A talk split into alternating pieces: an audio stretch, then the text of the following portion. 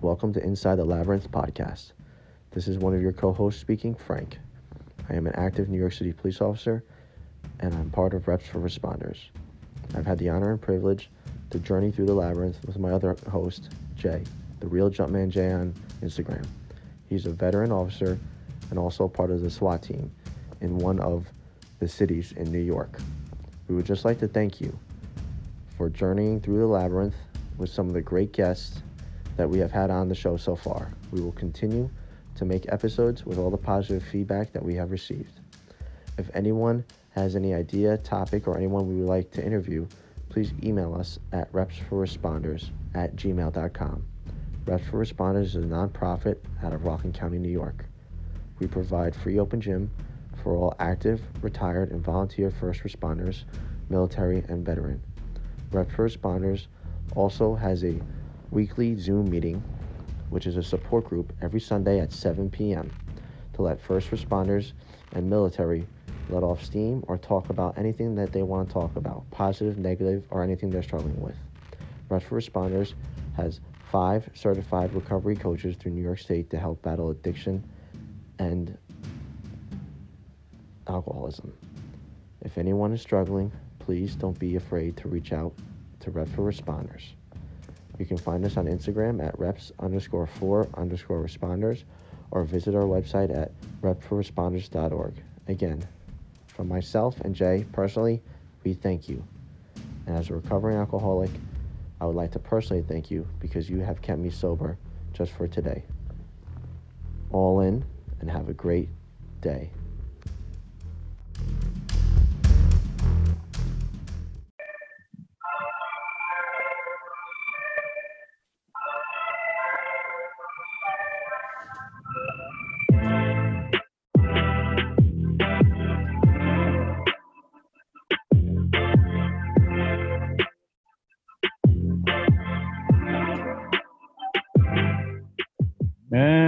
Welcome back. Season three, Inside the Labyrinth. It is your boy, the real Jumpman Jay, and I'm here with my guy, Frankie V. Flexing in the city, Jay. I like it. Repping, repping the shirt today. Love it, love it, bro. So before we start season three, I want to thank everyone who was listening on season one, season two. Season two was uh, an all-star lineup. Uh, we had Chris Bell, we had Chris Gronkowski, we had Brandon Lilly and Sin Afro Brutality, we had Ed Cohen, we had Stan Efferding, we had uh man, look at this, I'm blanking out. Uh, Ricky and Dan. Oh, and Corey Gregory. So that was an all-star uh, starting five with some good uh ready to go subs in. So it was it was a great season. So if anyone ever uh if you guys missed that out, make sure you uh turn in tune into that. And today I'm very excited. I had a conversation with Josh Bryant from Jailhouse Strong, and he was asking me how the podcast was going. Podcast was going. I said, "Oh, it's going really well." I said, "I just need. We just want to get like a few badass chicks in here to talk about their journey." And he's like, "All right, I got one for you." And boom, here we go. So, uh, being a strong man myself, I'm excited to hear from her and take some tips and learn some knowledge. So, uh, Brittany Diamond, thanks for uh, joining in episode one of season three. How you doing? Good. Thanks, Frankie. Thanks for having me. Yeah, Josh is awesome. So when he emailed me, I was like, all right, I trust his recommendation. So, and then I listened to a couple episodes, and yeah, you definitely had some awesome people that I look up to on here. So I'm excited to be here. Thank you, thank you. I hope everything's going well with you and the COVID, uh, with the COVID and everything. Where where are you uh, at right now? So I live in North Attleboro, Massachusetts, which is right near Providence, Rhode Island, and basically I live like five minutes from Patriots Place. So I know, oh, Okay. I know. Don't give, don't, don't even. Let's not even talk about that. Ah. I know. Yeah, I yeah, because I'm a Giant fan, and I know. Sorry, all right. I just I- won't go there. Un- Unfortunately, I'm Yeah, a Jet fan, I- so I gotta go. I already, I already feel a way about the Patriots. Now I can now I can root for uh, Tom Brady and Gronkowski because they're not on the Pats anymore. They're I on the know, Bucs. I so that'll be very interesting. I know you guys. Are you a- Cam, Cam Are you a now. Patriots fan? yeah, yeah, of course. Oh boy. Um, so Yeah, that means, from, um, all right. I have one more Boston. question for you. Okay. Do, are are you a Boston Red Sox fan? Yeah, I'm not like. I mean, I love going to the games. in person, which obviously this year can't happen, but I'll never really watch baseball on TV. It's very boring to me. you know, that's the first honest answer I think anybody's ever given us. Oh, I I'll always be say, ba- 100% honest. This podcast, I don't love be it, worried. love it, because baseball is great. Um, I played it growing up, but uh, it's hard to watch on TV. I got to go to the games. It's a little bit more of an experience to to watch it in person versus watching it on TV. So I, I Yeah. definitely re- uh, relate Yeah. on that. Yeah, the, the crowd there definitely makes it uh makes it more fun. Sometimes I go just for just to be in the crowd, and Yankee Stadium is pretty brutal sometimes. So I bet. Yeah. Yeah. So Especially Fenway's working a little it. ridiculous too, bro. yeah, they both are. I've been up there. I've been up there. Um, So Were you born and raised up there or no? Yep. I grew up on the North Shore in Massachusetts, kind of moved around no sure. various towns growing up. But yeah, you always. don't- You don't have that, that like Boston, that Boston accent. I do not, and I will never. I love it. All right, good, good. We're good to go now. I just wanted to ask those two things. I'm gonna let Frankie take it away from here. she said she will never. Gotta get in the car. Well, I- because I- I Get grew in the- get in whenever the I was car. trouble, whenever I was in trouble, just hearing that Boston accent from my mom getting yelled at, it just drilled a hole in my head. Uh-huh. And growing up, I actually wanted to, I thought I was going to be like a TV reporter. So I purposely was always very conscientious to not have an accent. 'cause you didn't Maybe want I could like- definitely- So, I could definitely see you doing that. Do not give up on that. You have the face, you have the sound. Just chase that. Thanks. Just keep that keep that in mind. All right. Just you know. will. All right. Good. So since, since you, you brought up growing up, let's uh let's jump into your labyrinth. Uh, the labyrinth is your mind, and we're gonna travel through your labyrinth um, and uh, see what you got for us today. So growing up in uh, and take us back to your to your life in high school. Any high school sports? How was it for you? How was your journey? And um, kind of were you lifting in high school and anything and go from there. Absolutely. So I've always been very physically active from a young age. It was just how I dealt with life. Funny because now that I'm older and have more of an understanding, it was just, you know, I guess I was using it as stress relief, but I was always a runner. And I would just, whenever I was in a bad mood, just go for a run and listen to music. And then in high school, I did track and cross country. I definitely wasn't a long distance type of athlete. I was built always more like a sprinter, but I just mm-hmm. did it because it was a fall sport. I wasn't very coordinated with other sports I had tried, basketball or anything like that. If football was an option for a woman, I probably would have done that. Um, Okay. yeah, I just did track. I did more middle distance stuff. And I think I went into the weight room for the first time ever in eighth grade. Okay. I just, I'll admit it, all I did was arms because I was really self conscious. I always had like very muscular legs and I was like, I'm a string bean up top. So I pretty much think I just trained biceps. I didn't know anything besides how to curl for a couple of years. Wow. Brittany biceps. That's funny. So, and how was how was it? Um, the whole experience, friends and stuff, growing up, like in high school. Like, did you was high school? Did you enjoy high school at all? Yeah, I liked high school. I was pretty. I had a lot. You know, I was um, definitely more of an extrovert. I had a lot of friends, Party but girl. I always enjoyed kind of being solo. I wasn't a huge like partier, so that sometimes made it a little tough. You know, because a lot of kids my age just went out in the woods in the weekend and drank, and I was always very conscientious about like training and eating. I think one of my, my one of my best friends, who I'm still really close with, would tease me because I would always have like hard boiled eggs as a snack because I couldn't wait until lunch to eat because I'd be starving all the time.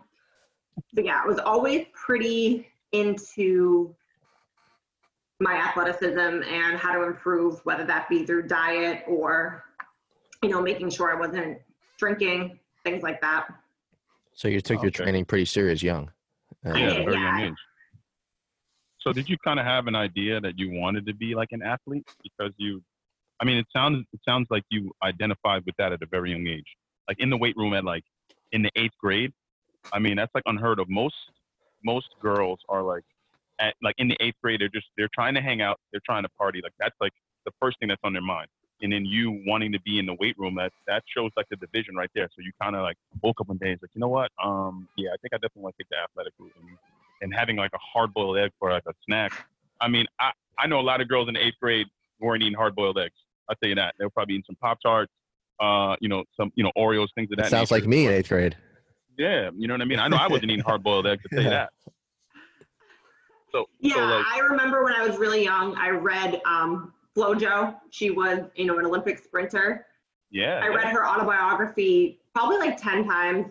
And I remember I just wanted to be like her. I loved how she was so in tune with her goals and dreams, but she was also very feminine. And I just really looked up to her. So, yeah, I kind of always identified as being an athlete. I felt like I was, it was something I was really good at.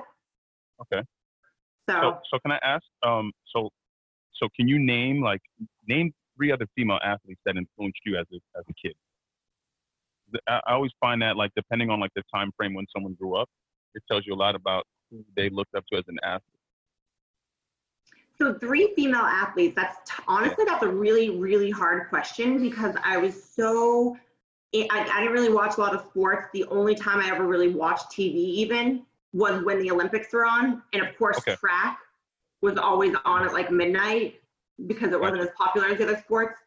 So yeah, Mhm. FloJo, and then there was a couple boxers and stuff that I would like see on TV.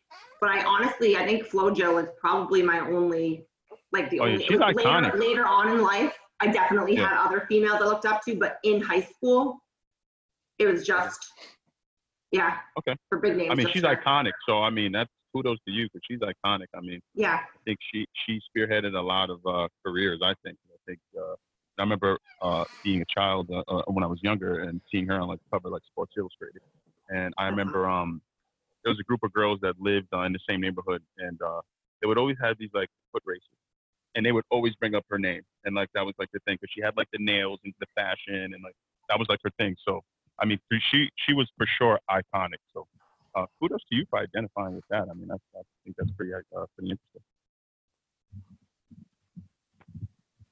I'm, I'm just trying to I'm just trying to pull her up on, on my phone so I can get a vision of her. I don't know if it was before my time. Oh man, she was a diva, bro. Like legit. Like she personified. Like I, I to, to me, I think she was the first like flashy like track athlete, and Yeah. she had I like agree. She had, The first yeah, thing I she just had so much. Yeah, like the hair. She had a lot of charisma. Yeah, I see Like, that. She brought style to the track, and I think a lot of girls that I knew when I was younger, like looked up to her. Um, like I said, man, there, there were girls in, in the neighborhood, and they were having these foot races, and I'm telling you, they all wanted to be her. So when I heard that, I was like, it kind of resonated with me when I heard you say that, because um, I never really hear people talk about her anymore. I know. I feel like people, she kind of just fell off the face of the earth. Yeah, It, it's like it it's said she weird, it man. said she passed away in 19 in Yeah, 1998. That's terrible. Yeah. She passed away pretty young. Damn. I don't know if she had like an ailment or something, but um, I think it was like a heart just- condition. Yeah, it was like a heart condition or something like that. So, um, you know, It's you a- bringing her name up just kind of rung bells in my head. Thank you for It's that. It said she died suffering epileptic seizure, which is terrible. Yeah, Well, rest in peace, FloJo. You're still being talked to today about today. Um, so so high school and then college. Did you go to college? I did. I went to, excuse me, I went to University of Rhode Island, and my college experience was interesting. And I'll be 100% honest, like I said, I would be. I was a Division One rower. I was never passionate about rowing. really. I had a hamstring injury my junior year, and mm-hmm. unfortunately, it kind of took years, even to this day, it still will bother me. So I wasn't looked at um, as far as being recruited for track okay. but I knew I still wanted to get a scholarship. So I did some research because that was the only way I was going to school was with a scholarship. And Mhm. I found out that a lot of people didn't want to wake up at 5 a.m. in college. So to get on a Division one one women's rowing team was kind of like the only sport D1 that you could essentially just walk on and then earn a merit-based scholarship. So I did that. There were aspects I loved and definitely aspects I didn't like so much, but it I believe everything happens for a reason. And Uh-huh. you know, it was that URI that I really fell in love with lifting because that was part of our training was being in the weight room three days a week with a strength Um, coach. How tall are you? I'm 5'8". Five eight. All right, so you're tall. Okay, because I was saying rowers. Any any rower that I ever ran was pretty tall. So Pretty. sh- I was actually pretty short for a rower. for a rower, yeah, because I, yeah. I, I there was a girl that I that I knew, and she was like six foot. And she was like she was legit, um, and she just you know because you know length requires torque. So like the more distance, the more torque you can you can create. So with the lifting, and then you can get somebody who's a pretty lanky guy or lanky athlete, and then you throw them in the weight room and say, hey, uh, we're gonna work on your pulling here, and then now you throw them in a rower, and it's like Mach one out there. You know what I mean? So um, Yeah.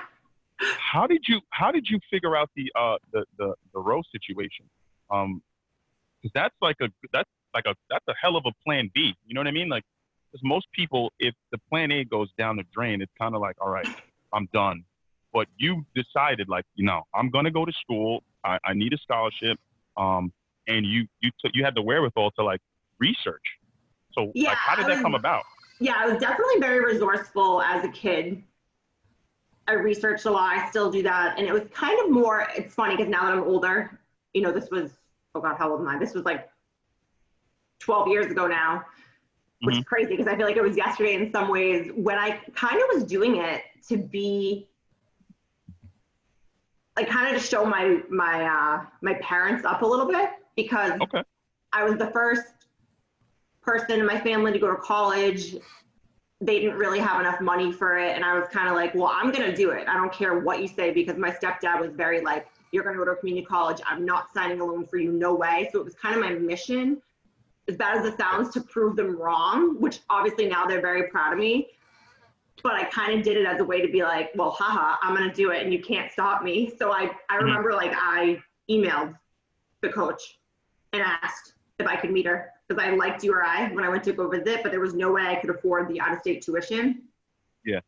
So I just, I just asked, and it's funny because, um, you know, I, I'm a, I like to read, and, and so many like books tell you just the first step to anything is to just ask. And I was pretty, I, I definitely would say I was pretty ballsy as a kid, more than I am now. I'm a little more reserved now, actually. Yeah. I tell Frankie that all the time. So, so, so Frankie's like, Frankie is the executor of this situation here. So if we want to get somebody on the show, I'm terrified to ask people to do stuff. And I just, I say, hey, Frankie, man, uh, I'm to need you to ask so-and-so because I can't do it. So, uh, like Frankie could kind of attest to that because I, like for every single guest that we've gotten here, Frankie has pulled the trigger and got it done. So I always, I always, I'm very thankful that, uh, Frank's in my life, man. Um, we just happened to meet by by chance. Uh, we had a we had a friend in common, and and we both had like kind of the same goals and what we were trying to do. And um, awesome. he's helped me out tremendously. But um, I I always say that he has the the courage of a of a samurai warrior because I don't ask people for anything because I'm just terrified of the answer. So, so Oh, um, man. you know, uh, Frank could kind of attest to that. Like, you want to drop drop some Yeah. knowledge on that? Yeah, Jay's gonna make me grab a tissue, Brittany. Jeez. Um, thank you, thank you, Jay, for those kind words. Uh, Yeah, I- that's funny you say that, Brittany, too. Like just living up in like an Italian Irish household, and my mom is hardcore Italian. It's like, what, what? She's like, Frank, come, Frank, Yeah. what, what's the, what's the worst they're gonna say? No. And I look at it like that. Like as long as you're not asking for, you know, break like, hey, can you help me uh, bury this dead body? Something crazy, you know? It's like no, it's, it's something. It, if they say no, f f you, you know, I don't like you or whatever, then that's it. You don't take it personal and you move on. But if, a lot of people will never know, and I'm I'm happy that I I know that I at least asked or shared my story or did what I had to do um, instead of thinking about oh I should have done that. That's what we don't want to ever live with, like should haves. And um, think about it, if you never sent that email out, who knows where you have where your journey would have went. So I give you props Mhm. to uh, you know courage. Um, and you had the courage, like from Wizard of Oz, like the lion. You know, I was looking for the courage, and uh, you did it. And uh, and that's that's actually I was gonna say like you you didn't even row in high school, right? Like, did, did you ever jump? Were you ever in a rower? Like that's I just did. fi- I so find I grew up on the ocean, and we had a different type of rowing that I did a couple times in the summer called seine boat, which was completely different. Yeah, it's a little different. Yeah, okay. Right. Completely Only a couple different. times. But I did. I done that, and I thought it was kind of cool. And I always heard that like you have to be strong and have good endurance to be a rower. So I was like, I think I might be decent at this. Well, yeah. So and there's, there's a message right there. Is uh, Pretty Ass. badass. ask. It, it can't Yeah. hurt you. You know. And it's like the same thing in life as in like a in a relationship. If you like this girl, this guy, and like you never know. If you never ask, you'll you'll never know. You know, you, you if you get your if they say no, okay, you get a little feelings hurt. You know, a little. I'm, I'm the sorry. guy that you never know. asked. So Go to the e- next can't, one. You you know, can't say that to me. just drop a little, drop a little. How you doing? And it, it'll be a good Hey, how you conversation. doing starter. over there? Um. So in col- so you so you went to uh, URI, right? Yep, And uh, you graduated. I'm guessing, right? I So did. you, Yep, you, ro- you rode all, you rode all four years. all four years. Uh, 24. So you're 28. Yeah, good job. me- that was quick math, right? Yeah. Only Frankie's reason why good. 'cause Frankie's I good like that. I graduated in 2014, so Okay. there's a hint. Yeah. Um. Now Um, before, what you wait? Wait, I got I got one question. Um, what did you? What was your major? I was originally journalism, and then because of Ah, actually there you go. rowing, the journalism at program uh, program at URI, all the classes that we needed were at 8 a.m. and we Okay. weren't allowed to take 8 a.m. because of Gotcha. practice. So I actually switched over to communication, and then I minored in a couple of different things, including Uh, psych, gender studies, and business. So okay, all right. I didn't really know what I wanted to do. I just, yeah, I just went. yeah. That's what a lot of colleges are. You just go and figure it out as you as you go. Yeah, a you're lot of still people trying to figure change out on the fly. yeah. Trying Yeah, to even figure out who you are as a person. You know yeah. that that that's the thing. Um, did you did you do any like the main movements though in high school before college, as in the weight room, like bench squat, deadlift, any of those, or not really? I had benched. I never deadlifted, but I had benched because in gym class, I just I asked my teacher one time. I was like, "Oh, I want to learn to bench," so I benched, and then I always like squat. Nothing with a barbell with squatting. I always squatted like random objects. Honestly, which is funny because Really? pretty much So a the strong strongman man is. starts coming in. Yeah. But yeah, I was always a little intimidated to use the barbell because there was only like one rack and there was always a bunch of guys on it. So I didn't really go over there too much. Can you, can can you take us through your uh, type of training they had you do in college in the weight room, and then uh, how was your nutrition? Like, were you serious back then, or you kind of just ate what you wanted? No, it, so in college, I just remember with the amount of volume we were doing, like I was just always eating. I was always hungry because we would train. Usually, like we'd be out in the water in the morning or on the rower for a couple hours, and then we'd go for like a two mile cool down run, and then we'd lift. And then sometimes we'd have extra sessions. So I was just always hungry. Like I remember when I first went into a dining hall, I was like, this is heaven. I've never seen so much food before. like, this is amazing. So I mean, I still ate like pretty healthy, but yeah, I just I remember like I remember trying to like steal bananas out of the dining hall because I knew I'd be hungry again in like an Banana hour. stealer. Okay. Yeah, but um, training like as far as the weight room, we had um a seal row test. I believe it was 65 pounds, six minutes, as many reps as we could get. We did a lot of back work, um, and we did a lot of front squats. Oh, wow. Okay. look at that. Yeah, just quad down. Okay, yeah, translating I get over. It. I get it. Makes sense. Makes sense. I hate rowing. I row. I'm a uh, uh, I'm a CrossFit. Um, when they tell me that, hey Jay, you gotta get on a row, I'm like shit. But it is because there's a science to it. There's like, and I'm just not good at it, and I had to learn how. I'm just not, man. Like you could put me on any other machine except that. But um, so so like as far as like the mechanics, did that come natural to you, or No. was it something that you had to work on? No, not at all. And to this day, I can say with confidence, I was probably the strongest girl on the team. Like I always had great numbers, definitely in the weight room. Uh-huh. My coaches were always so frustrated with me because of how strong I was. They would almost tell me like because it doesn't matter how strong you are when you're rowing a boat, especially that kind of boat. It's your technique is so fine Technique is everything. Yeah. they would actually always tell me, they're like, Brittany, you're so powerful, you need to back off. And a lot of the girls had rowed, you know, for years. So I feel Uh-huh. like I would be so frustrated because I was like, I'm trying so hard, I don't understand. And then it wasn't until my, honestly, until my senior year, my fourth year rowing, but I feel like it really clicked. So I wasn't ever in like the top boat. I was more like in the middle, which was always Okay. very frustrating to me because I was so competitive and because I knew I was so strong. Um, yeah, but the technique, it's a lot of thinking. And I Yeah. also never had done like a team sport. So you have to follow the person in front of you and like really work together. And I, that was honestly the aspect I didn't like because I was like, well, if we lose, there's seven other girls in the boat. How do I know that, that they were giving 100%? So that was mm. one aspect that was tough for me. Wow, I, I, that's actually an interesting concept. I love team sports. I know I just have a specific like role, right? So they're like, all right, Jason, you're you know your weak side linebacker. You know your your job is to do X, Y, and Z. So I know I can execute X, Y, and Z. So I know that, I, and I could do that nine times out of ten. I'm gonna I'm gonna you know I'm, I'm balls to the wall. So it doesn't matter for me. But I don't like the responsibility of solely having everything on me. So I'd rather play a team sport because I know like I'm really good at being a specialist. So if you tell me that, hey, I need you to do this on third down, I can do that. So if you told me, that's why like I mean I CrossFit. So if you tell me to do an individual competition, I don't want to do that because there's going to be something that I'm kind of not good at, and I don't want anybody to like expose that. But I I, I know like so for instance, I know like my handstand push-ups are eh, but I can do everything else great, right?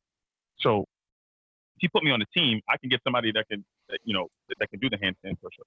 So I can mitigate that problem right away. Like, hey, dude, you're good at handstand push-ups. Like your body weight stuff is on point. Give me a barbell, right? Some pull-ups, and I'll and I'll, and I'll crush a workout.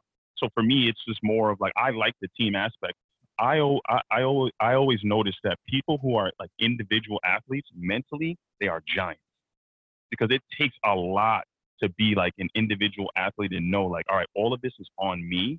And I can tell too by the way you like, hey, I like I called this guy, like I emailed this person, like you're you're you're a go getter, so I can see why you would have an issue with being like in that team situation, knowing that because you can hold yourself accountable, but you don't know, like you said, these other people that are in this boat, these other girls, are they really pulling their weight, so to speak? So like I could hear it in your language that you are like you're an alpha, and I'm pretty sure you know that you're an alpha, right? Am I right or am I wrong? I think I, I think I'm right. You tell me. Uh, I don't know. It's funny because the older I am, too, I'm very like people think I'm outgoing and I'm friendly. I am friendly, but I'm very private and I'm actually kind of shy. Like I'm not like an in-your-face person, or even when people at the gym, I get really bashful when they're like, "Oh, they like will say my titles like third strongest woman," and I'm just like, I don't want to ever have a big ego. Mm-hmm like I'm proud of it. Yes, don't get me wrong, but it's like I don't want to talk oh, about it. Like you know, that. I don't know. I get it. Like you just show up and perform. Like all the accolades yeah. are there, but like yeah, exactly. you just show up and do what you do. Yeah, I get it. I get it. Jay, Jay was on a uh, on a good on a good point there. Um, so if you if you if you research and look up lone wolf, a lone wolf is usually a wolf that's actually a female that leaves the pack, and they say that the that the that the lone wolf in studies is actually more fierce and stronger than a wolf in all the pack because one, it doesn't have to worry about any other wolves, and two, it only has to get food for itself, and it learns over time how to survive instead of worrying about all the other wolves. So that was very interesting. That's kind of what just hit my uh-huh. mind right there. So yeah, I love that. Definitely uh something cool, something cool. Um, and it, it's tough living by like you know being by yourself and especially strongman is not a, a, team sport. Um, but uh, yeah, something that just hit, hit my mind there. Um, so that's uh, something really cool uh, to look at right there. I love I that. Think, yeah, um, awesome. Being a lone wolf is uh, again, it, it, it it's hard. Um, but if you master it and accept it, you can definitely become, like you just said, top three strongest woman. Um, so congrats on that. You. De- I definitely want to hit that. Um, but before we do, kind of take us, I guess, a little journey after college to, you know, finding out what you you you're doing after college. Yeah. Yeah. So it was actually I remember specifically when I discovered Strong Woman. It was my junior year of college. It was in the summer, and I was working part time at a gym, and I was helping them market an event we were having, and I literally stumbled on Facebook Instagram wasn't really a thing then. I stumbled upon Facebook that they were having a contest and it was called Boston Strongest. And I was like, huh, that sounds cool. And I saw that they had a novice division and the competition was in like two weeks. And I remember reading it and I didn't really know what any of the events were. But I was like, that is that's cool. And I signed up right away. And then before I knew it, I think like two girls were messaging me like offering to send me videos and they were like, Do you know what you're getting yourself into? We just don't want to scare you. And I'm like, No, I'm just gonna try it. Like I'm doing novice, like I'm not really worried. And I just did it. Yeah, it was cool. Because, I mean, I knew how to like one was a clean and press, so I knew I knew how to do that. One was a deadlift, which I didn't know how to do, and then yoke and stones, and like a carry event. Like I just googled them, and I was like, oh, I think I could do this. They said they don't take me back to that. They said they didn't want to scare you as in what? Because of the lifting? Yeah, so they were trying, I'm still I'm still friendly with these two women that messaged me. They were in charge of this group called New England Women of Strength, and Okay. they were trying to grow the sport, and they were just they didn't want someone to come and like get hurt and then be turned off. They wanted to Right. just they were just being resourceful. They wanted to like they were they offered to send me DVDs on stone lifting and stuff. I was like, no, it's fine. Like I'm just gonna Google it. Like I'm good I'm gonna wing it. I'm just gonna wing it. I'm I'm good. I'll just show up and do what I do. yeah. So you ended up doing the competition. How'd it go? Good. Yeah, I I actually won. Um, Oh my God. Jeez. Louise. Wow. Yeah, Yeah, we don't I want to scare I I'll just win it. I Yeah. remember it was very, I was getting very weird looks because I knew, like I said, I knew nothing. And in strongman, you know, a lot of times like you're loading things and you have to be dressed appropriately. And I was wearing like this stupid, like this tank top that was like, I don't know what the material was, but it wasn't cotton. It was like silky. Uh, Because I just, I don't know, I just wore what I wore. I wore pink and black because they were my favorite colors at the time. And yeah, I remember I was frustrated because like everyone was putting chalk on, and I was like, my chalk isn't sticking, and I didn't bring any other clothes. I didn't even have a belt or anything. I just, yeah, I just totally winged it, but I had so much fun. The lone wolf went in there. Look what happened. that's it. Went in. That's yeah, awesome. Was fun. So that was um And- 2013, August 2013. And I pretty much knew that was the moment. Like I just really liked that there was a camaraderie. Like everyone was so nice, especially at the end of the competition. You know, I think at first people were like, "Who is this girl?" Wearing pink. They were like a little like weirded out, but then everyone was so nice at the end. And I just knew that after college, that's what I would do. Like I purposely moved to that area in Boston and everything, so I could be at that gym Wow. and be really? around those people that train there. And I'm still actually, it's funny because my first competition, the people I met, I'm still in touch with a lot of them. Wow. That's awesome. Yeah. So you kind of just you shifted, shifted. Uh, I guess your path over to, basically over to that part of Boston because of the, because of the training, because of strongman. Yeah. Yep. And And it really got me through um, my senior year because at this time I, I didn't like rowing anymore. I was solely doing it for the money Mhm. because I was like just very frustrated that I was putting so much into it and I felt like I wasn't as good as I was trying to be. So it got me through that because I was like, all right, you know what? I'm just gonna still give everything I have. It's gonna improve my endurance, and I'm still getting coached in the weight room, which is obviously gonna help with strong women. Yeah. So it just that gave me the fuel because I'm not kidding. There were definitely times where I wanted to walk off and just train on my own because I loved training. I did. I always loved training, but I didn't love rowing anymore. Well, I never did. So You never did.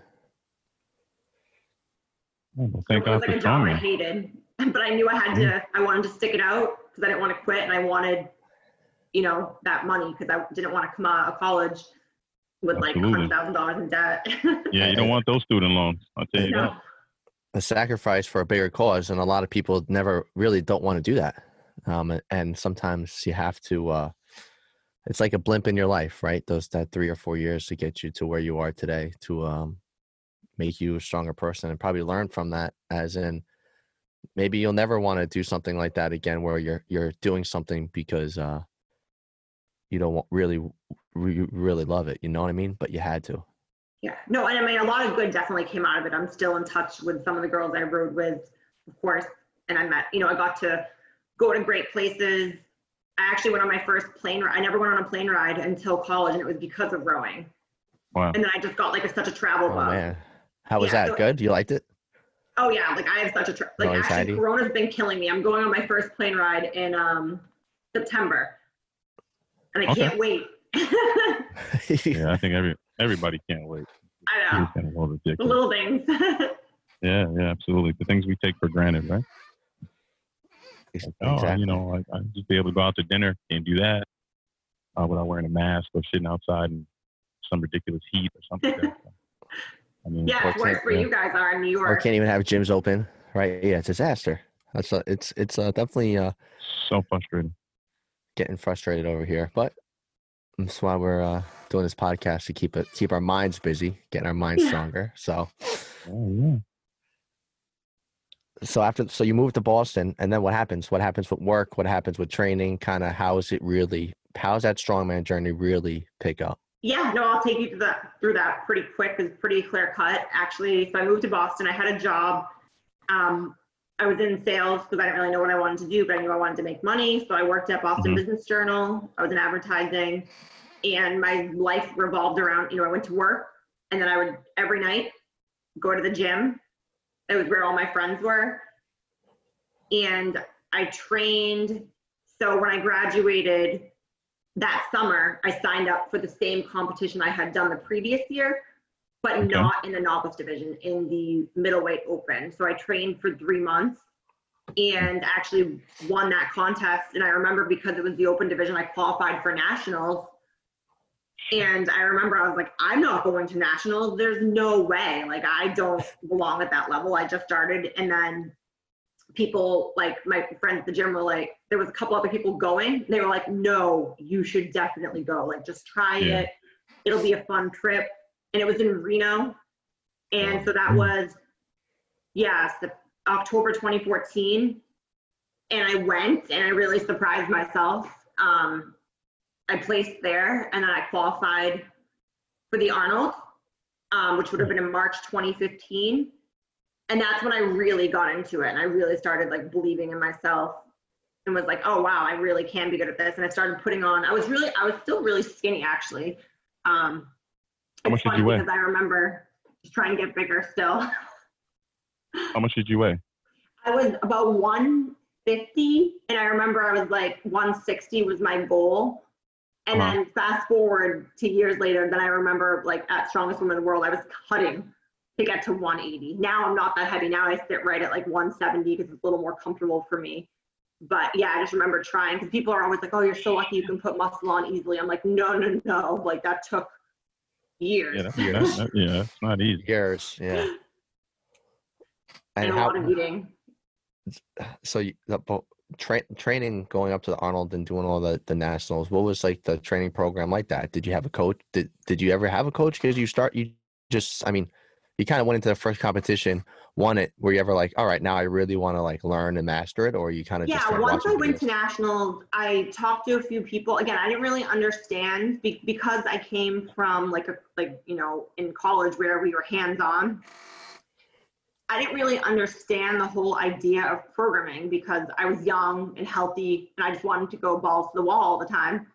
And then Mhm. everyone would warn me like, don't do that, don't do that. So finally I ended up getting a coach to program. Um, it was, I had two people help me at first. It was Matt Mills, who owns Lightning Fitness. So he programmed for me and he was awesome. Who actually works with Josh Bryant still to this day. Okay. And then I worked with Eric Dawson, who own, he's a pro strongman. He owns Titan Barbell, and that was the Yeah. gym I went to, and everyone there was just using him. So I figured like might as well use someone that I see all the time. So he programmed for me. And then, Okay. you know, over the course of a few years, I kind of took on my own take. Like I always would work with someone, but I would they would let me like, oh, I know this works for me better, especially because I had such an endurance background, which mm-hmm. in the strength world oftentimes is frowned upon. But I would look at it like, hey, I know it's weird. I'm running a mile. But when it comes to 60 seconds of nonstop work, like I really feel like it helps my work capacity Okay. especially because I always battled with asthma. So I felt like the more cardio I did, the more I could be in tune with my breathing and have that not interfere. So yeah, I definitely have kind of a different approach than most people. Yeah, I've never heard a strongman say, "Hey, I'm gonna go run a mile real quick." I quick." know, I know. Yeah. it's weird. like the, that would be like their death medley there. All right, at the end of the competition, run a mile. All right, I'm out. yeah, Yeah, I mean, I mean, you got a good baseline aerobically. I mean, 'cause I don't, like I said, uh, I've never met a power lifter or strongman and say, "Hey, man, I'm know, going to run a mile. It's going to be part of my training program." Um, so you would would you say that's like I mean, that aerobic threshold that you have is that like, have you always had that, or that's just something that you had to work at? I mean, I know you said you had asthma, but some people just are innately better at doing like things, you know, in a in a cardiovascular capacity. Yeah, no, I definitely have always had that because, like I said, from a young, young, young age, like eight probably, I would go outside and run. And yeah, I just kind of always had the Kind of like a endurance way to escape too, mentally. You know, no one can bother you when you're going for that mile run. It's just you. Exactly, It's just a lone wolf. Look, there's a lone wolf out there. That's it. So that's uh, that's that's pretty cool. And you still do that mile today? You know, it's funny because I still love my cardio, but I do notice now that I'm older, running, like I still will love it and I'll still do it occasionally, but it takes me, like, it will take away from my lifts or then I'll start getting like Time. irritating injuries pop up. So I try to do more um, like biking or just walk. I have a dog, so I walk a lot. But yeah, occasionally just I love it's still one of my favorite things to do, just go for a run. But I have to factor in mind that like, okay, in three days if I go and try and squat and deadlift, I'm probably gonna hurt my back. So I don't know if it's just getting older, um, and just years of like pounding my body. Cause you know, a lot of people like I know I'm young. Most people don't start feeling really shitty till they're like almost 40, but I'm like, okay, I've been doing this I've been doing this for oh like I started much younger than most people. So yeah. So when you bike, how far do you usually bike? And what kind of bike are you riding? Mountain bike, road bike, hybrid? no, so I, I know I'm just gonna make me sound like it's everything I'm against, but I actually just have an indoor bike. I just I actually just bought one. It hasn't come in yet because in COVID okay. I started using my neighbors during COVID since gyms were closed. Um, and I started I was doing a bodybuilding prep. I've tried it a couple times. I haven't made it to the stage yet because something outside has always gotten in the way, but I liked it because I feel like it took, you know, obviously building muscle for years from strongman, powerlifting, things like that. I have a lot of muscle, but then I also like that I could do cardio so much.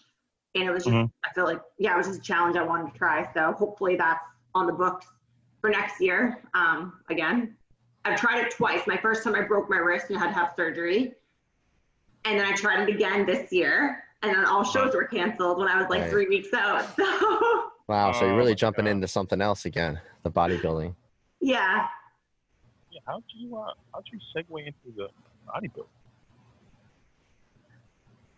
I think I was just around, you know, I moved, once I moved away from Boston, not that I'm too far from it now, but I saw, like, actually just like other sports, like at the Arnold and just meeting people. I remember I was at the Olympia and I was just talking to a couple bodybuilders and I love to listen to um, Kai Greene on YouTube. And they always talked about just like how hard it was mentally.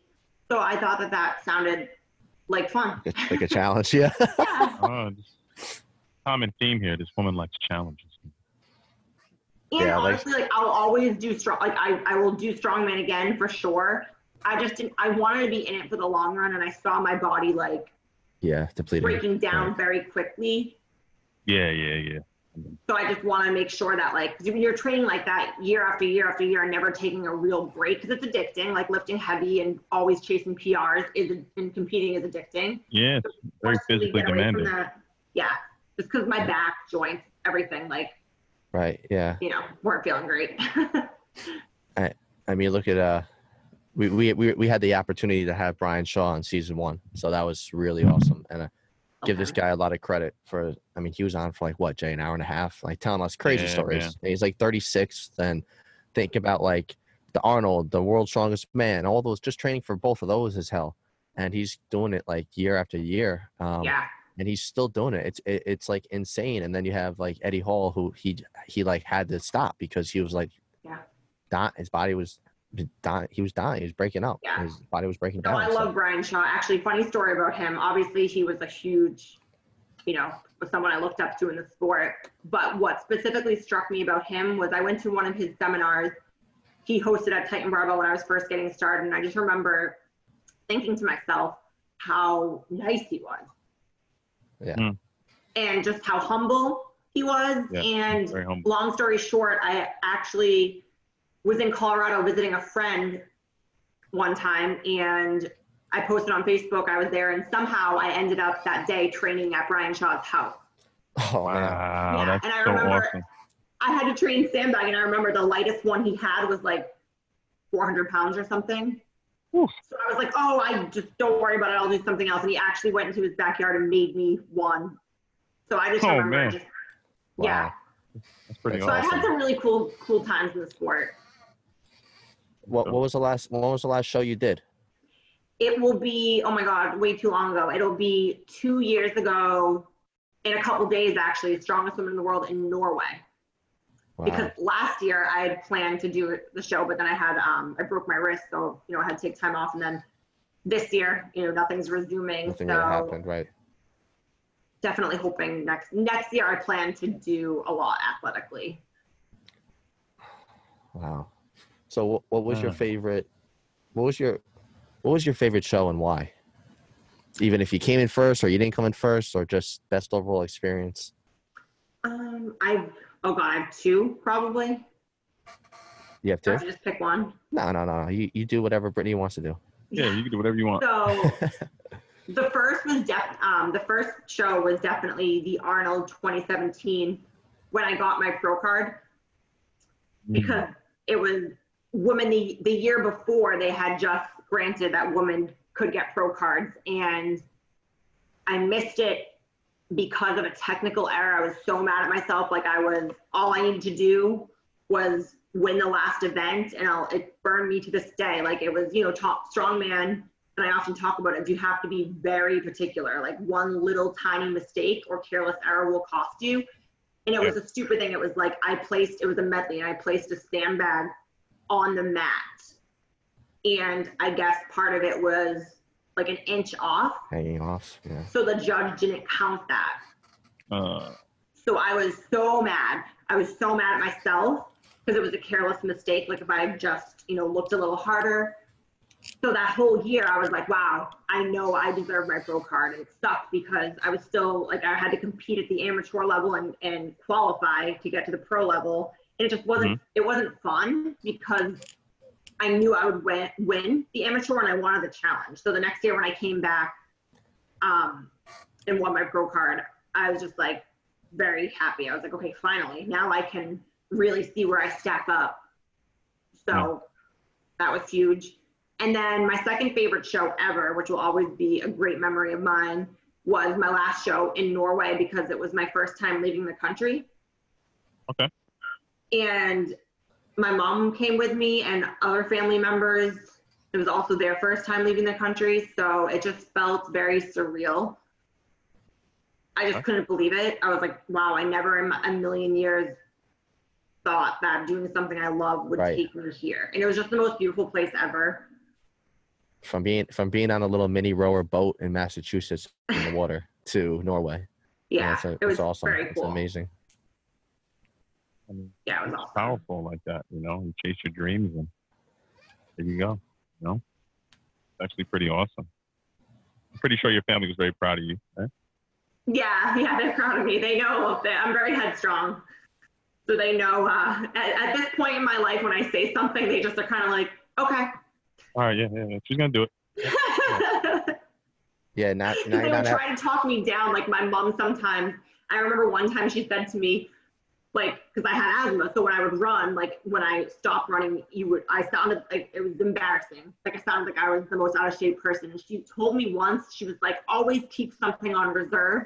And I remember we got into a huge mother daughter fight because I was like, Mom, that is the biggest insult you can ever tell me. Don't ever say that to me again. She's like, Oh, just because I love you, you know, blah, blah. And so I, I understand, you know, I don't have kids, but like I, she was just being nurturing. But to me, Yeah. it just was like, Don't ever say that to me, Mom. Yeah, empty the tank. Yeah, you know, I mean, I get it. I, Yeah. I, I see how your mind is. You know, like uh, you are all or nothing type of person. So um, I can definitely, un- I can, I can understand why you would think that way. So, yeah, it's uh that that extremist mindset. I'm definitely guilty of that too. So I think But a lot it- of us are, yeah. yeah, it gets you to where you are. Now you're now you're not asking the questions, you're making a statement and people are saying, Okay. yeah. So it's uh it's it's it's an awesome journey starting hearing from where you were to where you are now. Um now talking about like building muscle, especially as like a female. You know, you hear that all the time. All that lifting makes me like big, fat, all that BS. Um, that it obviously a lot of people like when I was in college too. You see all the girls on like the uh, the treadmills and like uh, like the the hamster wheels I call it. You know, and they're just doing the same thing over and over again. But people still don't understand that the nutrition part is like ninety percent more. Uh, That's the name of the game. That's where um, like we uh, Stan Efferding said it the best. Like in for years he was just working out so much and so hard, and all you're doing is just breaking down your muscle, right? And over, like you know, you work out for what two three hours a day. Like if you're comp- really competitive, a little less, an hour and a half. What are you doing the rest of that 23 hours? You know, you have to recover.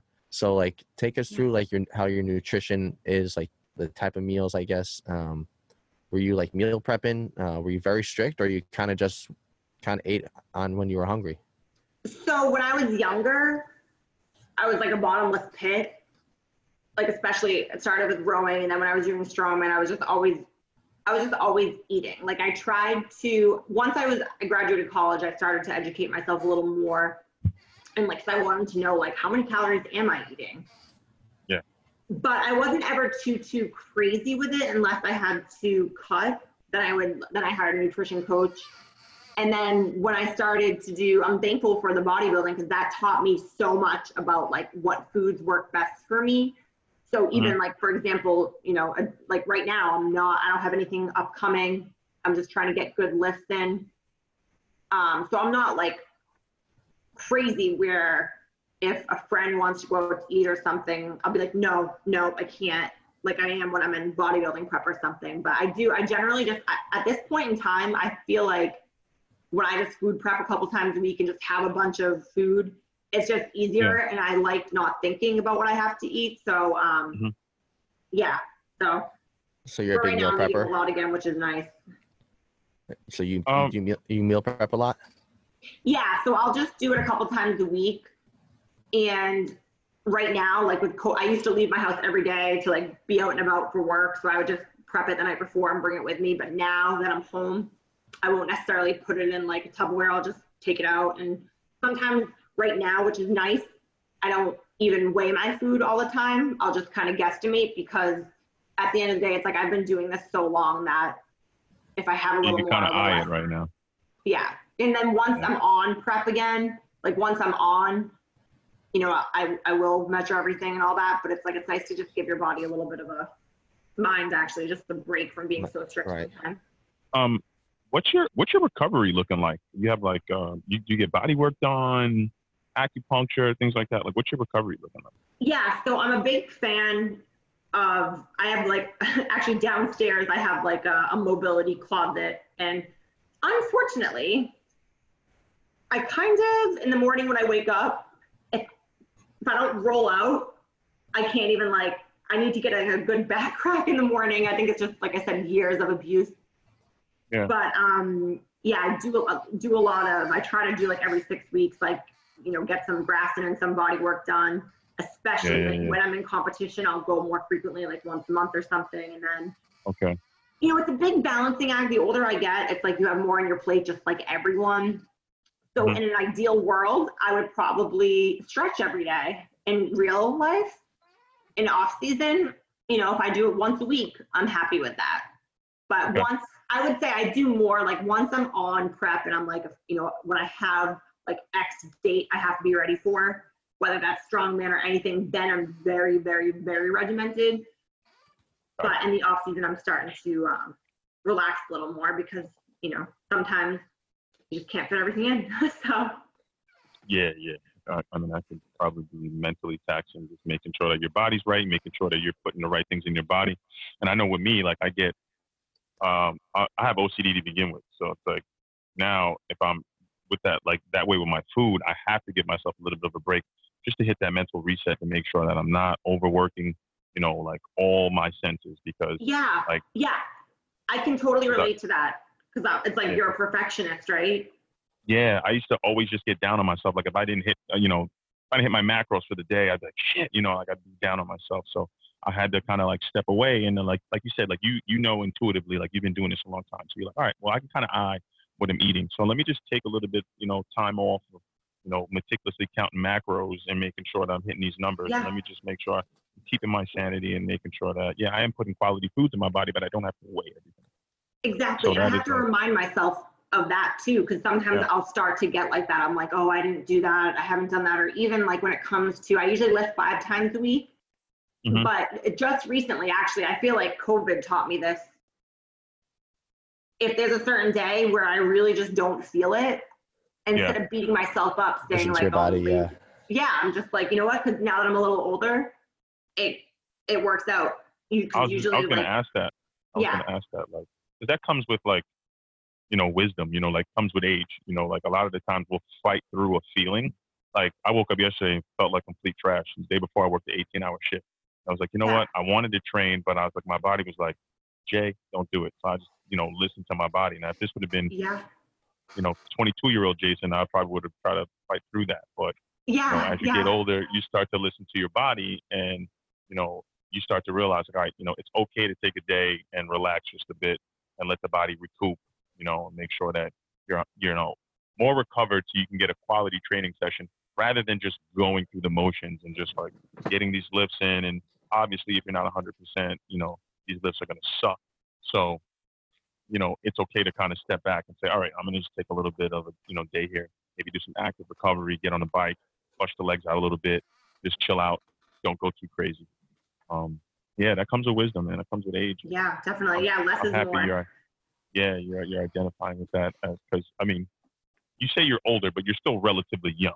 Yeah, no, So- I know I'm young still. Yeah, yeah. So it's like you're you're you're ahead of the ball because you're no, you're you're noticing this stuff now. Yeah, So you know, by the time you hit your 30s, you're gonna be a one. So uh, yeah. you know, you pay attention to detail. I think it'll be just fine. I want to take it back to when you said in high school you really didn't drink that much or alcohol. Did that change? Does your training still?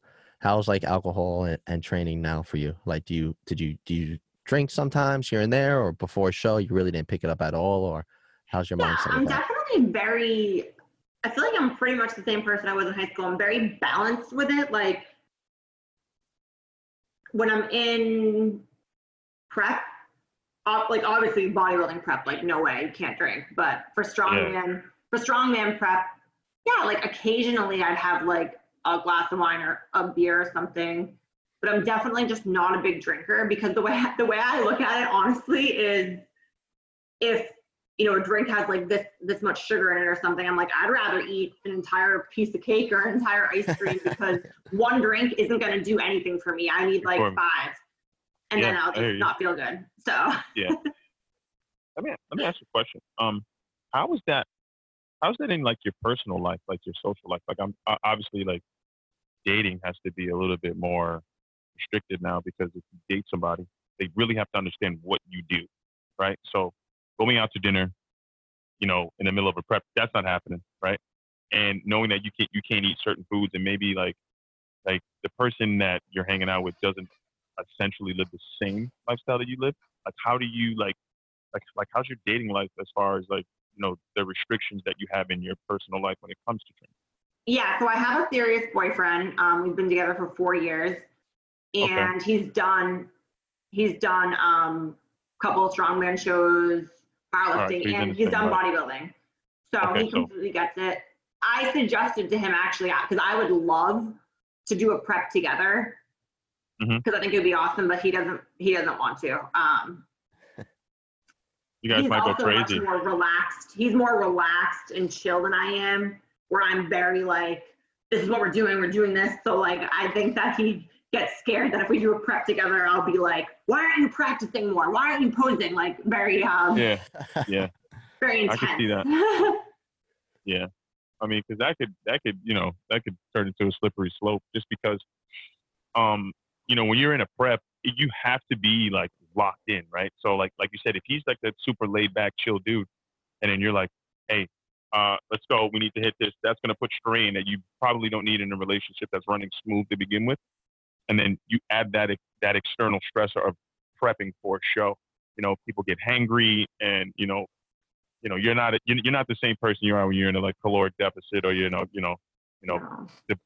depleting yourself. So I, I it's interesting. I yeah. side with him on that. Yeah. I no, I've with him on definitely talked to a lot of friends about that and stuff, and I've even thought like, you know, it's hard to date. Like if I, I don't think I could ever date someone that didn't understand because there is, you know, there is an aspect when you're, especially when you're in prep, where you do have to be selfish. So I make sure, like, for my friends and my family, that when I'm not in prep, like I go out of my way. Like on Sunday, for example, I'm going out to breakfast with my brother and his wife because I haven't seen Okay. them forever because I was in prep for so long.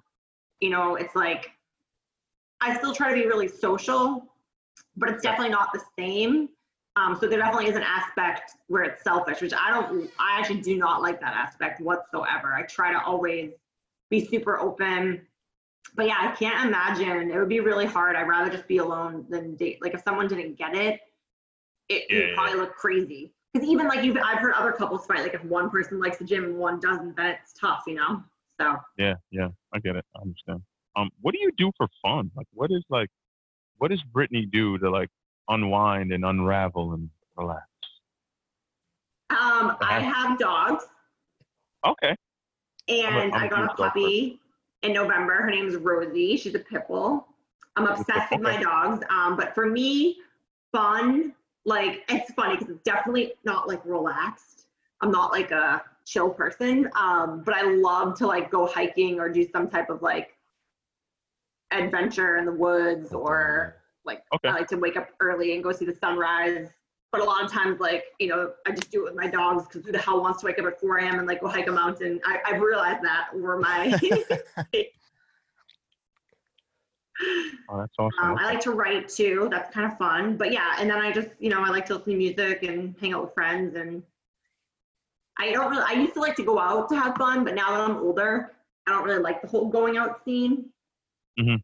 But I was definitely like when I was younger, like when I was first prepping for Strongman, I went out like every Saturday night in Boston and like had so much fun. I definitely like, you know, I definitely partied. Um, just wasn't always my scene now that I'm older, I guess. I get it. I get it. I've been to New York. Oh. I've been to a couple clubs in New York actually. Oh, nice. Yeah, New York's a, New York's a party town. It's no Boston, but Uh, it's no Boston, but it's it, it's it's pretty fun. Um, very fun. so you have a you have two pit bulls or one pit bull? yeah, I have a one is a mix, and then the Rosie, the pit bull I got, I rescued her in December, and they said she was a mix, but she's definitely pure. Yeah. Yeah, she's right next to me sleeping. What uh what what made you pick a pit bull?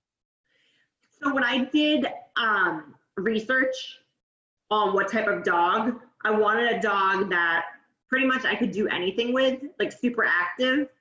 Yeah.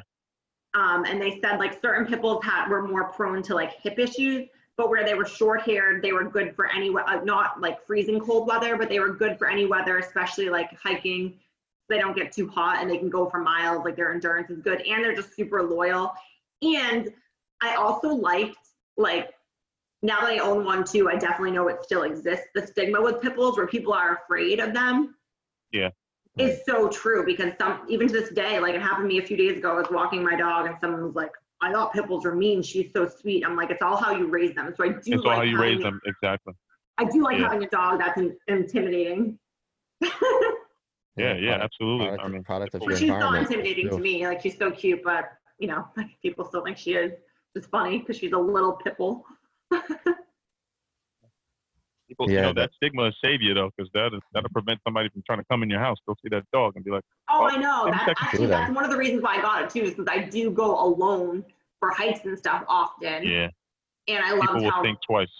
yeah, exactly. People absolutely think twice. Yeah. And, and uh, I'm going to say this too. I mean, you're you you look strong too, and people don't they won't bother you or the dog. Trust me, Nope. they'll think twice about doing Yeah. that. When I, I always say that, like um, you know, you know, me and Frank are in law enforcement, and anytime I've ever seen like something like that happen, it's always like you you like for instance, we had a guy. This is years ago, but this guy said yeah, he was a he was a perpetrator, and he basically was like, I would look for, you know, like smaller women because I knew they wouldn't put up a fight.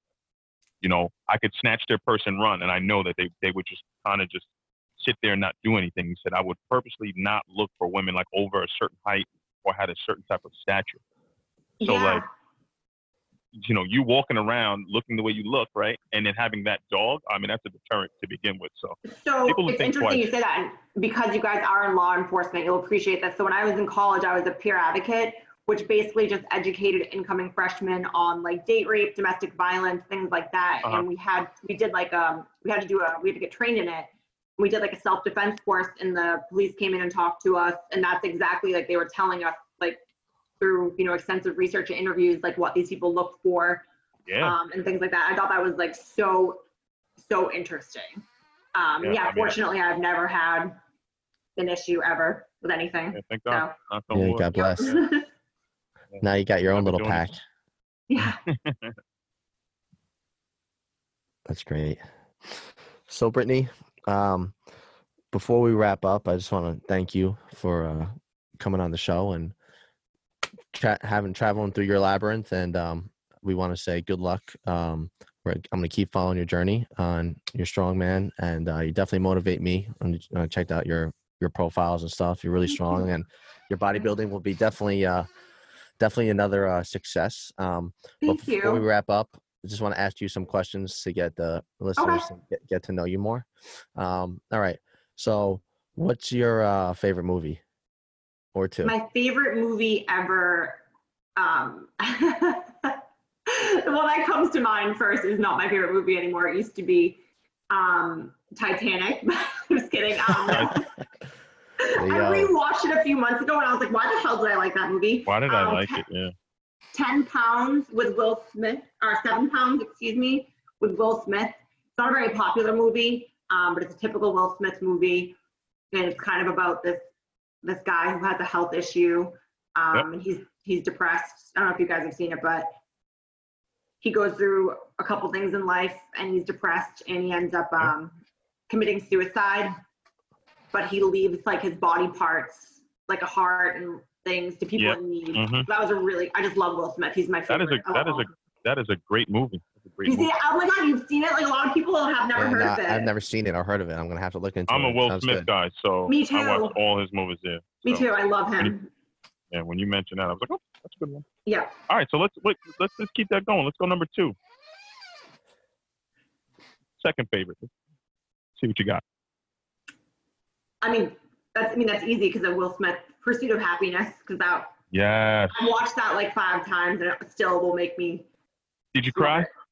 Yeah, yeah, but Yeah, yeah. You gotta, you know, Of course. anybody who says they didn't hold back tears or cried or watching that movie, you're lying because that is he's such a good actor, and it, it's it's it's kind of funny too because his son's in it, and like I to me, I think it resonated more because his son was in it, and Yeah. I think it made the acting more intense because it was a it was a legit father and son. It was a real father and son, and then like the story, if you look behind like you know the actual guy, it's like wow, you know this guy went through all of that, and you know even when the chips were down, this guy still kept pressing forward, pressing forward. and, yeah, you know, love that. achieve this goal. So yeah, great, two great choices. Keep it going, Frankie. One, if you had uh, one meal to eat for the rest of your life every day, what would it be? Uh, a Good or bad? Burger, a burger with an egg on it and sweet potatoes and ice cream. And ice cream. What kind of ice cream? Moose tracks. Uh, yeah. I Yeah? those tracks, Yeah. Moose tracks, yeah, man, that's dope. Like a fish food guy, but yeah, moose tracks, I'll take it. What, um, what, one person to meet, uh, if they're alive or they, they could have passed away, and you get to meet them and talk to them, who would it be? Dwayne the Rock, definitely. I know that's probably a typical answer. No, But- people, you're the first person to say the rock. Well, maybe maybe we'll right see now. Maybe yeah, maybe we'll see you in the Titan Games that show. That'd yeah, be- my that would be best friend cool. won last season. Um, Oh really? Wow. And they contacted me, but then nothing ever went through with everything. But um, Oh, Oh, I'll- I'll call actually it- have a re- be- I'll call be the rock for awesome you. there, I'll I talk. I'll talk yeah. to him. I have a really good friend who nannied. She lives in Australia, but I met at the Strong Woman. She nannied for his stunt coordinators. So wherever he was filming a movie, the family went and she traveled with them. Oh, and awesome. she always said like it's amazing how like humble of a person he was, and just you know I I like reading his stuff, and I just really admire you know where he came from, and yeah, just love to meet him. Yeah, he's solid. He's, he's aces. Aces. He's definitely on my list too. Who, Yeah. who knows? Maybe maybe all three of us uh, will uh, get to uh, meet him one day. I'll set it up. I, I know a guy. Um, Yeah. So, uh, yeah, you have a time machine, right? You come to New York. Me and Jay got the time machine. We're like, Brittany, here you go. Any year you want, put it in. You're going to that time frame. Where are you going? I think I would like to go to 2000 and future. It can be future or past. No, Future just or past? pass. Oh, you. Just Oh, you No, just past. one. yeah, just past. Yeah, just pass. It doesn't even have to be when you were alive. It could have been like the 1970s. It could have been Egyptian time. It could have been any time frame. Uh, I think I'd like to go to the 70s because just from hearing other people talk, you know, they just seem really Psychedelic. Yeah. People are really out Oh. there. I know they did a lot of drugs and stuff, but it just seemed like dancing. You know, it just seemed like the arts really like came to life more. So I just would like Yeah. to experience that. Um, I gotta ask one. Favorite musical artist? Favorite musical artist? Oh, that is Or such a group, hard or question. group. or group. You can you you choose. Or group. Oh, to narrow it down to one. Oh my god. Um, Well, if you got a f if you got two, we can If you got two, yeah, just throw Yeah. me two. I just want to see where you, I want to see where your mind is. It's music. I really have- this is like this is like completely two ends of the spectrum. Mhm. But I really oh god, this is so so hard because I like all genres too. Um um okay, so I love Eminem. Okay. Still, All right. I love All him. right. Good. Kudos to Eminem. I'll take that. but then I also love like it's gonna sound so funny because I kind of outgrew her, but I listened to a lot of country growing up, and I still love Carrie Underwood. And me and my cousin just went to her concert a few months ago. I just liked her lyrics, Classic. and then She makes yeah, great I, music. I but I love like when I'm lifting, I love Tool. So Do you have Do you have a PR song? Is there like a track? Like if you need to hit a big lift, what is the song that you turn on when you need to hit that lift? That's what I Always. want. my friends all know this too. It doesn't matter if it's like dancing. It doesn't matter if it's a, a deadlift. Um, turn down for what? the DJ There you Snake go. version. That's it. Yes, that's what I wanted to hear right there. Like that PR Yeah. song. 'Cause Everybody, everybody has a song. Yeah, you know you're it. about to hit a big lift. Hey, put that jam on for me. I need to pick up something heavy. All right, I'll take that. Good choice. I like that. one. Got some more, one, Frankie, or what? Yeah, we got, we got one more. If you have one ma- one main lift and one uh like accessory lift to do for the rest of your life, what are you doing? I actually been asked that before, so that's easy. I would choose back squat and pull up, pull ups. Okay. Yep, because I feel like back squat, you know, you can hit, you know, you still get upper back, obviously legs, glutes, everything, and then pull ups you can do anywhere, and they work your entire, you know, arms, back, everything. So Just regular bar, yeah, straight bar. Okay, gotcha. Do you box squat at all? I have before. Like I did some wide stance box squats just just so I wasn't using my back as much, like in, in Right. trying to get more like hamstring Hamstring improvement. Yeah. Um, but that's very, actually only in like a strongman prep would I do box squat, mainly just so it didn't take away from the you know from events too. Have you ever done a powerlifting show? I have, yeah. You have. Did you I enjoy did that? one last year. Did you like that? No, no. Absolutely not. No, I um I did it because I got my cast. So I competed August 10th last year. I got Uh-huh. I broke my wrist in February and I got my cast off in April. And I remember thinking like I was so afraid to bench just because that was just the one lift that I was terrified of. So I was like, you know Yeah, what, I'm just gonna sign up for a powerlifting meet. That way I have to bench. And I've always wanted to try it.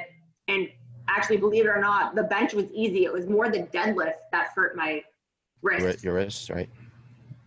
But yeah, I was, I was decent at it. Um, I ended up winning and I got the best lifter, which was my goal. I cut for it too. She goes decent and wins the whole thing. well, I cut for it, which was stupid for the first powerlifting. what weight class? cut for it. 165. Yeah. Yep. Okay. I cut for it because I had just, like I said, I was in a bodybuilding prep when I broke my wrist. So I still kind of wanted to like push myself in that aspect of it. And I did have, I, I liked the, the day of the event. I liked it, but it was just very, um, Like I like watching it, but it was very boring to me. Like I like strongman because it's always different. Like just training the big three, it got Yeah. I just got very bored. Kind of bored. like boring, right? Yeah. I could see that. I've been, I that definitely. I started training powerlifting for years after football, and then when I got into strongman, there's so many different things to do. It's like you can't get bored. I Well, feel like you know because there's so many like things you try to get good at. if I wanted to be good at really good at powerlifting, it's like I wouldn't be able. I would have to take away some of my athleticism because you know if you go and like run up a hill or do some hill sprints or something, that's gonna take away from your deadlift and squat session. So I didn't like that I had to just lift. Amen to that. So Yeah. I, think the message of today is uh, don't be afraid to ask and don't be afraid to try something new. And uh, Brittany is a great example of that. So Brittany, we want to thank you. We want to thank you for coming on and uh, kicking off season three for us. Um, my name is Frank. Uh, you guys are listening. You know where to find me at reps underscore four underscore responders. And my man Flex in the City, where can they find you? Uh, I am the real Jumpman Jay. I am only on Instagram. Um, spells as it sounds, the the real Jumpman Jay. And um, just want to say thank you to Brittany. This was a very um, interesting um, interview. I learned a lot. I'm probably going to take away some things. I'm going to I'm going to not be scared anymore and ask now. So Yeah. kind of owe that to you. So thank you for that. Appreciate Thank that. you. Yeah, and I'll see. Hopefully, I can meet you guys in person if I come to New York or vice versa. If you ever want to come train at uh, the Top Strength, we just had Stan Efferding there this past weekend, actually. So Awesome. Oh, okay. Awesome. And Yeah, it's a for big. sure. When, I actually think it'd be. We should talk offline about this, but I really think it'd be great for you because a lot of um, we're like really active with like cops and firefighters and all that stuff. So it would be a great Yeah, place that- for you guys to check out. That, that's awesome. You were at that seminar there with him? Yeah, he had this. He had a seminar there on Sunday. The one he was doing where he was traveling to various gyms. So, yeah, I was at that on last Thursday in New York. Oh, they had cool. one at Mount Vernon Barbell. So yeah, Yeah, oh and- yeah, that's right. Yeah, and then he went from from there. He went to Texas. Then he did Wow. took a red eye back here, and then he went to crazy. well, like it was crazy. Yeah. yeah, man. When, the, when things get normal, bro, let's go up there, Frankie. Get after it. it. Let's get it done. And Move- Brittany, where, where can they weight. where can they find you on on uh, Instagram or social media? What do you have? Yep. So Instagram is pretty much the main one I use too, like UJ. Um, it's just B underscore dimes, B dimes. I actually, I'm, I'm starting to post more again. I took a little bit of a like a social media, not break. Like a mental break.